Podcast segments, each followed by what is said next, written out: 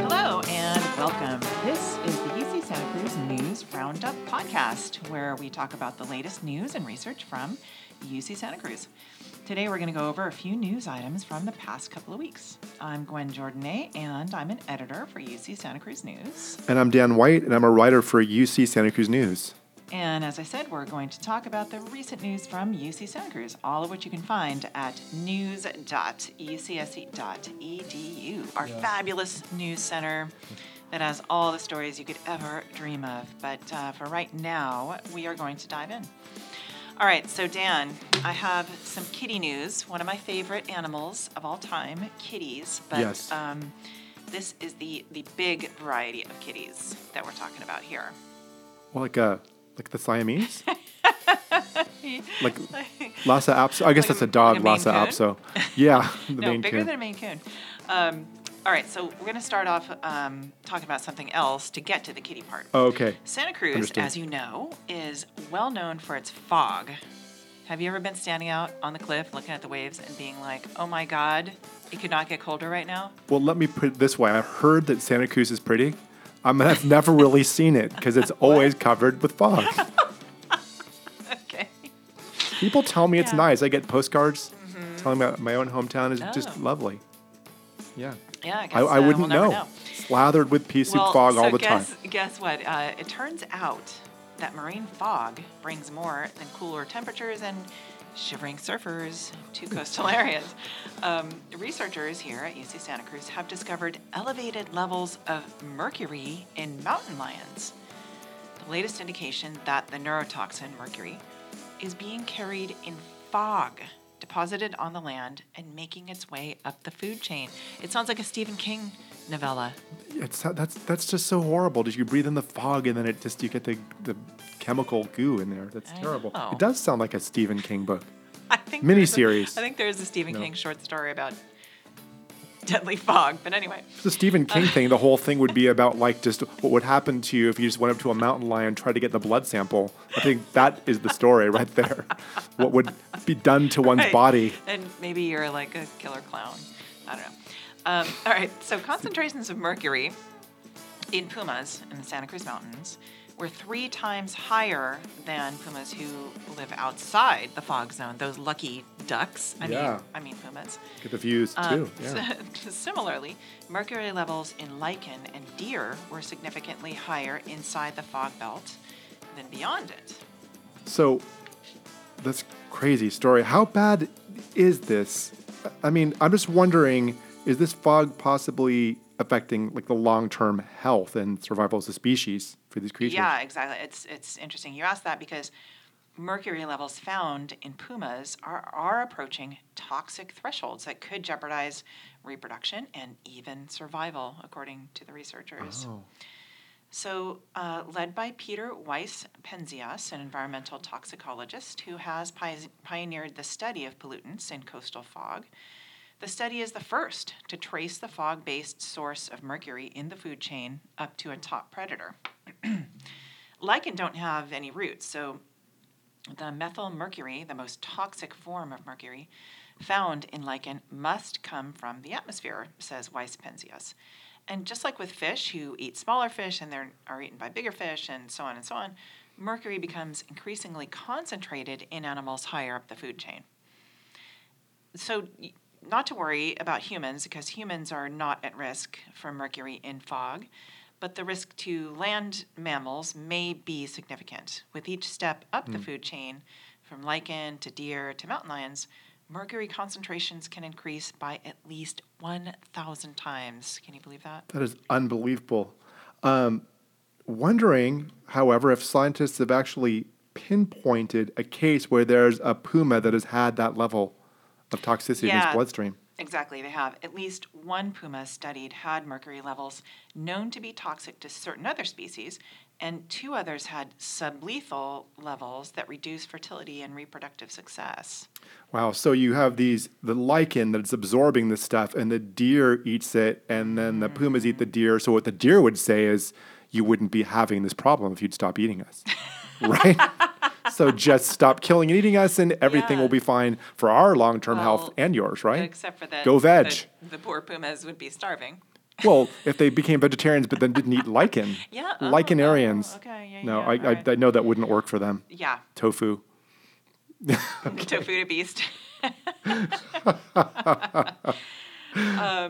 So mercury is a naturally occurring element that is released into the environment through a variety of natural processes and human activities, including mining and coal-fired power plants.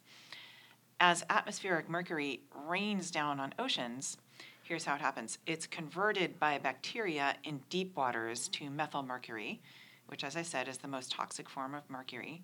And then upwelling brings some methyl mercury to the surface, where it's released back into the atmosphere and carried by fog. At high concentrations, methyl mercury can cause neurological damage, including memory loss and reduced motor coordination, and it can decrease the viability of offspring. We need to protect the top predators in the environment, says Weiss-Penzias. They're keystone species. They perform ecosystem services. When you change one thing, like you want to do, Dan. Absolutely. It has cascading effects through the system, so that's the problem. Yeah. I may have to rethink my strategy. I know. Okay, it's that. Exactly. Okay. So this finding should be important as we make and refine policies to protect humans and the environment from mercury. Hope they figure something out. I know, me too. Okay, so let's move on. Have you ever heard of the concept of deficit thinking? Never. Never. Okay. Never. In terms of the national, the economy, sure, but not in terms of individual like psychology. Yeah. We're always doing deficit thinking. I know. Yeah. It's something that's come up lately, and it's a phenomenon that we need to push back against. Here's an example that one of our students experienced. John Lee Cardenas, a Merrill psychology and Latin American and Latinx studies student, began elementary school speaking only Spanish. After all Spanish speaking, pre-K and kindergarten, then she went into first grade and it was English only. And she sat separate from the other students. It was a really big transition for her and she felt isolated. I'm wondering how that affected her whole experience at the school. I know. So the situation affected how her teachers and fellow students saw her, she says, and how she interacted with them. She felt like she was seen not as, just another 6-year-old learning her first grade lessons in a new language, but as someone who was inherently less capable. So that story is how Cardenas explains the concept of deficit thinking. The term refers to the presumption that performance challenges arise from innate weaknesses rather than circumstances. Yeah. Yeah. It's the subject of her undergraduate research and Professor Rebecca Covarrubias' Culture and Achievement Collaborative, or as they call it, CoLab. Cardenas is exploring how these challenges affect interactions between undergraduate tutors and their students. And she's pushing us to think more critically about meaningful ways to better serve and conduct research in collaboration with low-income, first-generation students of color, Covarrubias says. Yes. Cardenas hopes her research might influence tutors and others in teaching roles to be aware of their perceptions and find ways to adapt to the circumstances of their students. And there's a great podcast on our website in the News Center in this story that our colleague J.D. Hillard made. So I encourage you to go listen to it because it's really great. You get to hear Cardenas's voice, and it's just really, really interesting, and you'd find out more about her research. Yeah. And she plans to work toward a PhD and seek a professorship, combining her current dual majors to examine how identity affects mental health and overall well-being. Yeah, it's fascinating and also really sad that people would make these presumptions about someone's capability based on their proficiency in a second language in a classroom. And I just wonder, because when you live abroad, that completely skews that sort of prejudice. I lived in Spain for 6 months. Mm-hmm. And when people would see how I would struggle with their language, I mean, it really is eye-opening, and you see how hard it is to take classes, to do intensive study in a classroom setting and in another language, and it just changes it makes you a lot more accepting of, understanding it's hard to do that. Sure, yeah. My gosh, I can't imagine. It broadens your perspective. That's for sure. Yeah, definitely. Okay. And on to our next story. I want to talk about something new on campus. UC Santa Cruz has established a new Center for the Middle East and North Africa that will focus on the culture, history, and politics of the region. The center is designed to be a hub for faculty, students, and the wider community to research and study an array of subjects that span thousands of years and are of critical importance today, such as current migration policies. I like the idea of a hub. I mean, how exactly are they going to make this work as a hub? How are they going to be doing this? Oh, yeah. So what they'll do is they'll bring scholars, artists, and policymakers from around the world for seminars, and they'll have conferences, and they'll produce all kinds of different events for the public. So that's how they'll do it. The Center for the Middle East and North Africa is going to be directed by UC Santa Cruz Associate Professor of History, Jennifer Durr, who recently, this past summer, received a National Science Foundation Faculty Early Career Award, a really prestigious one. So it's fantastic. And as it turns out, our campus already has exceptional faculty strength in the study of North Africa, a field that bridges Africa, Europe, and the Middle East. According to Tyler Stovall, our Dean of Humanities, in this field, he says we're one of the strongest universities in America, and the new center will further highlight our prominence here. So this is a really great development, and I'm really excited to see what happens. The establishment of the center represents the culmination of work by faculty in a bunch of different disciplines, humanities, social sciences, and the arts division. In 2014, faculty in these divisions began to organize in response to student demand to discuss the possibility of hiring an Arabic language instructor here at the university. In addition to the support of faculty in various divisions, the campaign had the full support of the Jewish Studies program. And also, UCSC's Humanities Division recently received a $370,000 gift from Mary Yecki and Jeff Rothschild to fund building block resources for 3 years of language instruction on campus in Arabic and Persian, as well as seed money to begin developing this center. The inaugural event for the center is scheduled for February 4th at the Kumbha downtown as part of the Humanities Institute's Questions That Matter series. And the event will feature Durr in conversation with two NPR journalists, Hannah Alam and Leila Fadel, who have worked extensively in the Middle East, including in Iraq in the aftermath of the U.S. invasion, and are currently reporting on questions of culture, race, and diversity in the United States. So that should be a cool event and an interesting one to kick off this new center, which should just start producing amazing research and discoveries. What a great new addition. Yeah, I love it. Okay, that's it for me. So what's on your news radar, Dan? Well, I do have some natural history news to share with you, Gwen. Cool. Now, tech workers, it seems, are not the only ones who've been colonizing the San Francisco area. Oh, really? Oh, yeah.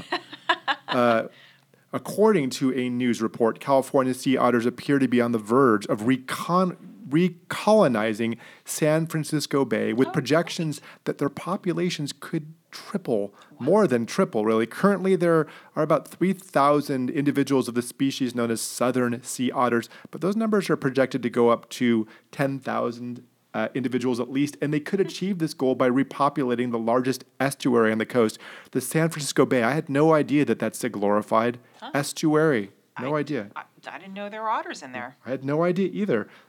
It would essentially end up lifting the sea otter out of its endangered species status, said Brent Hughes, assistant professor of biology at Sonoma State and lead author of the study published in Peer J, the Journal of Life and Environmental Sciences, for the conservation of the sea otter. This would be huge. So this is all fascinating, but how are we connected to it?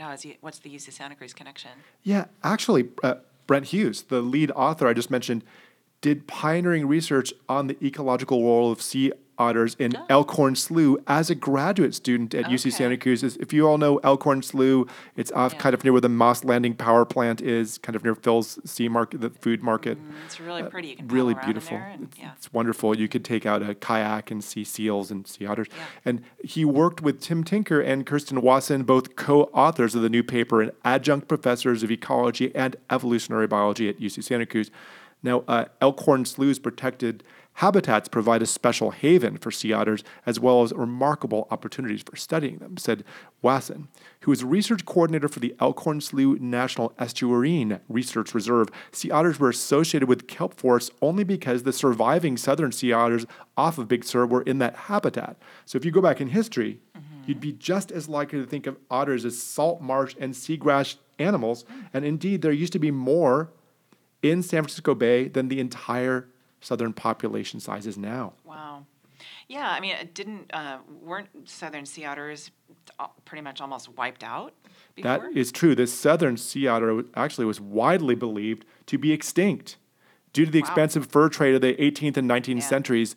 As you know, their pelts are really, really warm, which reduced the global population from 150,000 and 300,000 to a pretty measly 2,000 global population. Then there was an amazing thing. In 1914, a remnant population of about 50 southern sea otters was found along the rugged Big Sur shoreline, near where you see some of those amazing bridges now when you do the Big Sur trip. Thanks to conservation efforts, the population has since ballooned to more than 3,000, but their numbers are still far, far below their historic numbers in range. And while conservation efforts have focused on protecting otters in those rocky, dramatic coastal habitats, evidence shows that southern sea otters were once very plentiful in California estuaries, including in San Francisco Bay. Now, the only estuary in California that is currently home to a distinct and self-sustaining population of sea otters is Elkhorn Slough. Now, overall, southern sea otters have only recolonized about 13% of their historic range, according to the study. Hughes said this is really interesting and a little scary. Hughes said one of the reasons otter habitat has remained so fragmented and why sea otters have not been able to migrate north and reestablish residency in San Francisco Bay is the presence of hungry great white sharks near the Golden Gate. Oh, dear. And we call it the gauntlet, he said. Otters really can't get past the gauntlet. I mean, I don't think anybody could, outswim a great white shark. But if otter populations were established inside San Francisco Bay, out of shark range, right, out of range of great whites, they could become the top predator and would likely thrive. Now, I think that's kind of charming and hilarious that something that's not competing with a great white shark would then be the top predator. But to have that be an otter, I'd rather get bitten by an otter than a great white shark, let me tell you now. Yeah, that's for sure. All right, so transitioning effortlessly from slippery mammal to slippery slug. Now, there's a program called Slug Support at UC Santa Cruz that just got a wonderful influx of much-needed fundraising. People stepped up to support the Slug Support. Now, let me just try to explain what we're talking about here. Slug Support is a campus program that pinpoints students who may be in need of encouragement, a helping hand with problems involving hunger and food access, and connects them with these valuable resources. Slug Support reaches out to those students, and in the process, it improves graduation retention rates. It's an essential part of the campus's basic needs program. Now, Slug Support also runs a pantry featuring fresh produce straight from the campus farm. UC Santa Cruz's first campus-wide Giving Tuesday fundraiser on December 3rd was really a boost for this program, with hundreds of donors stepping in to help. Oh, great. At the close of this pretty madcap and wild 24-hour online event, I don't know if it was that madcap, but it was pretty wild, 447 contributors had given a combined $49,000. The result is almost double Slug Support's fundraising in all of the 2018-2019 fiscal year, said Mariah Lyons, the program's director. We are thrilled with the generosity and with the number of donors, Lyons said. It's going to mean a lot for students who need ongoing food support. How many people were you talking about? Like, how widespread is this problem with hunger on campus? Actually, the hunger on college campuses is a growing concern across the whole United States, including the UC system.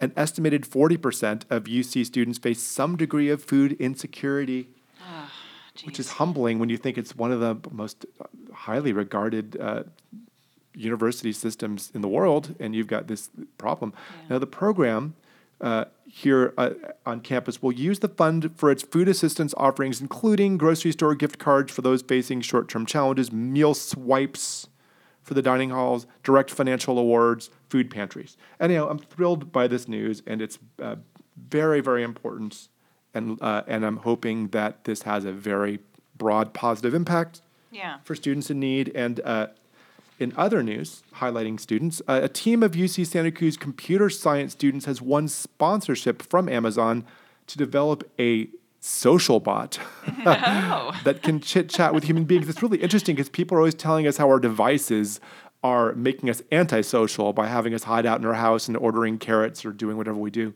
ordering groceries and games. But this is an effort to make the devices more social. So that's kind of a nice flip. This is very exciting because hundreds of applicants competed for this honor, but this group of high-tech slugs rose to the top to compete in the Alexa Prize Social Bot Grand Challenge 3. And the challenge is designed to advance the field of conversational artificial intelligence. I guess it's kind of the same kind of tech that teaches Siri how to respond if you insult her or tell her to recite the lyrics to Bohemian Rhapsody, you know, but much more sophisticated than that. The chosen team submitted applications that demonstrate a contribution to the scientific field, strong technical merit, and novel ideas to address the challenges of conversational AI. It's really humbling to think of what these applications were like. I probably couldn't even understand the content of half of them. Now, the UCSC team is named Athena. It's led by faculty advisor Marilyn Walker, a professor of computer science and engineering, and includes 6 graduate students and 1 undergrad. That's 1 high-achieving undergrad. Wow, all working, what a great opportunity. I know, incredible. What a boost when you're still an undergrad. All working in Walker's Natural Language and Dialogue Systems Lab at UC Santa Cruz. Each team receives, that's amazing, $250,000 research grant. That's big. Alexa-enabled devices, free Amazon Web Services to support their efforts, and access to other tools, as well as Alexa team support straight from the top. So what exactly do they need to do to win? Oh, it's going to be hard, Gwen. These teams face a really interesting grand challenge. They've got to come up with a smooth-talking social bot that can have a, get this, coherent conversation with a flesh-and-blood human being for 20 minutes using Alexa, the voice-controlled digital assistant who lives inside the Amazon Echo and other devices. That strikes me as hard, right, Gwen? Considering most human beings can't really have a coherent conversation that lasts 20 minutes. Are you kidding? Especially not lately. Just turn on the TV set. I should probably keep it limited to that. The social bot should be able to engage people in conversations about popular topics such as entertainment and sports and politics, technology, fashion. I would ask it if I should see cats. Yeah. Or no, right? Or the new. That's what I hear. Creepy. Or the new Star Wars. That sounds kind of fun. The new Star Wars. It does. The Athena team includes several grad students who competed in previous years as part of the Slugbot team, as well as several new members. So go Athena. Yeah. May you prosper in this competition, and will you bring home the gold or whatever it is. Yep. Do it, everybody. Bring it. And let's talk to some robots. Athena, let them win. You know how she has to say yes to everything. All right. So I think that is that's our news for this time. And we've reached the end of the year. This is our last podcast of 2019. And thank you for your listener support and the cards and letters and the stuffed animals and everything. Keep it coming. And the hundreds, the tens of you who listen.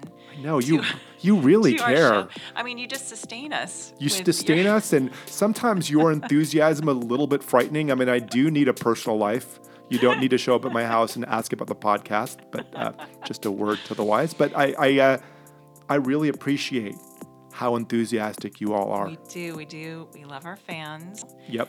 And gosh, the gift subscriptions and the chocolates have been really nice. We've had a great time. Yep. And we're going to continue it in 2020. Maybe we'll even expand our into the double digits skill sets.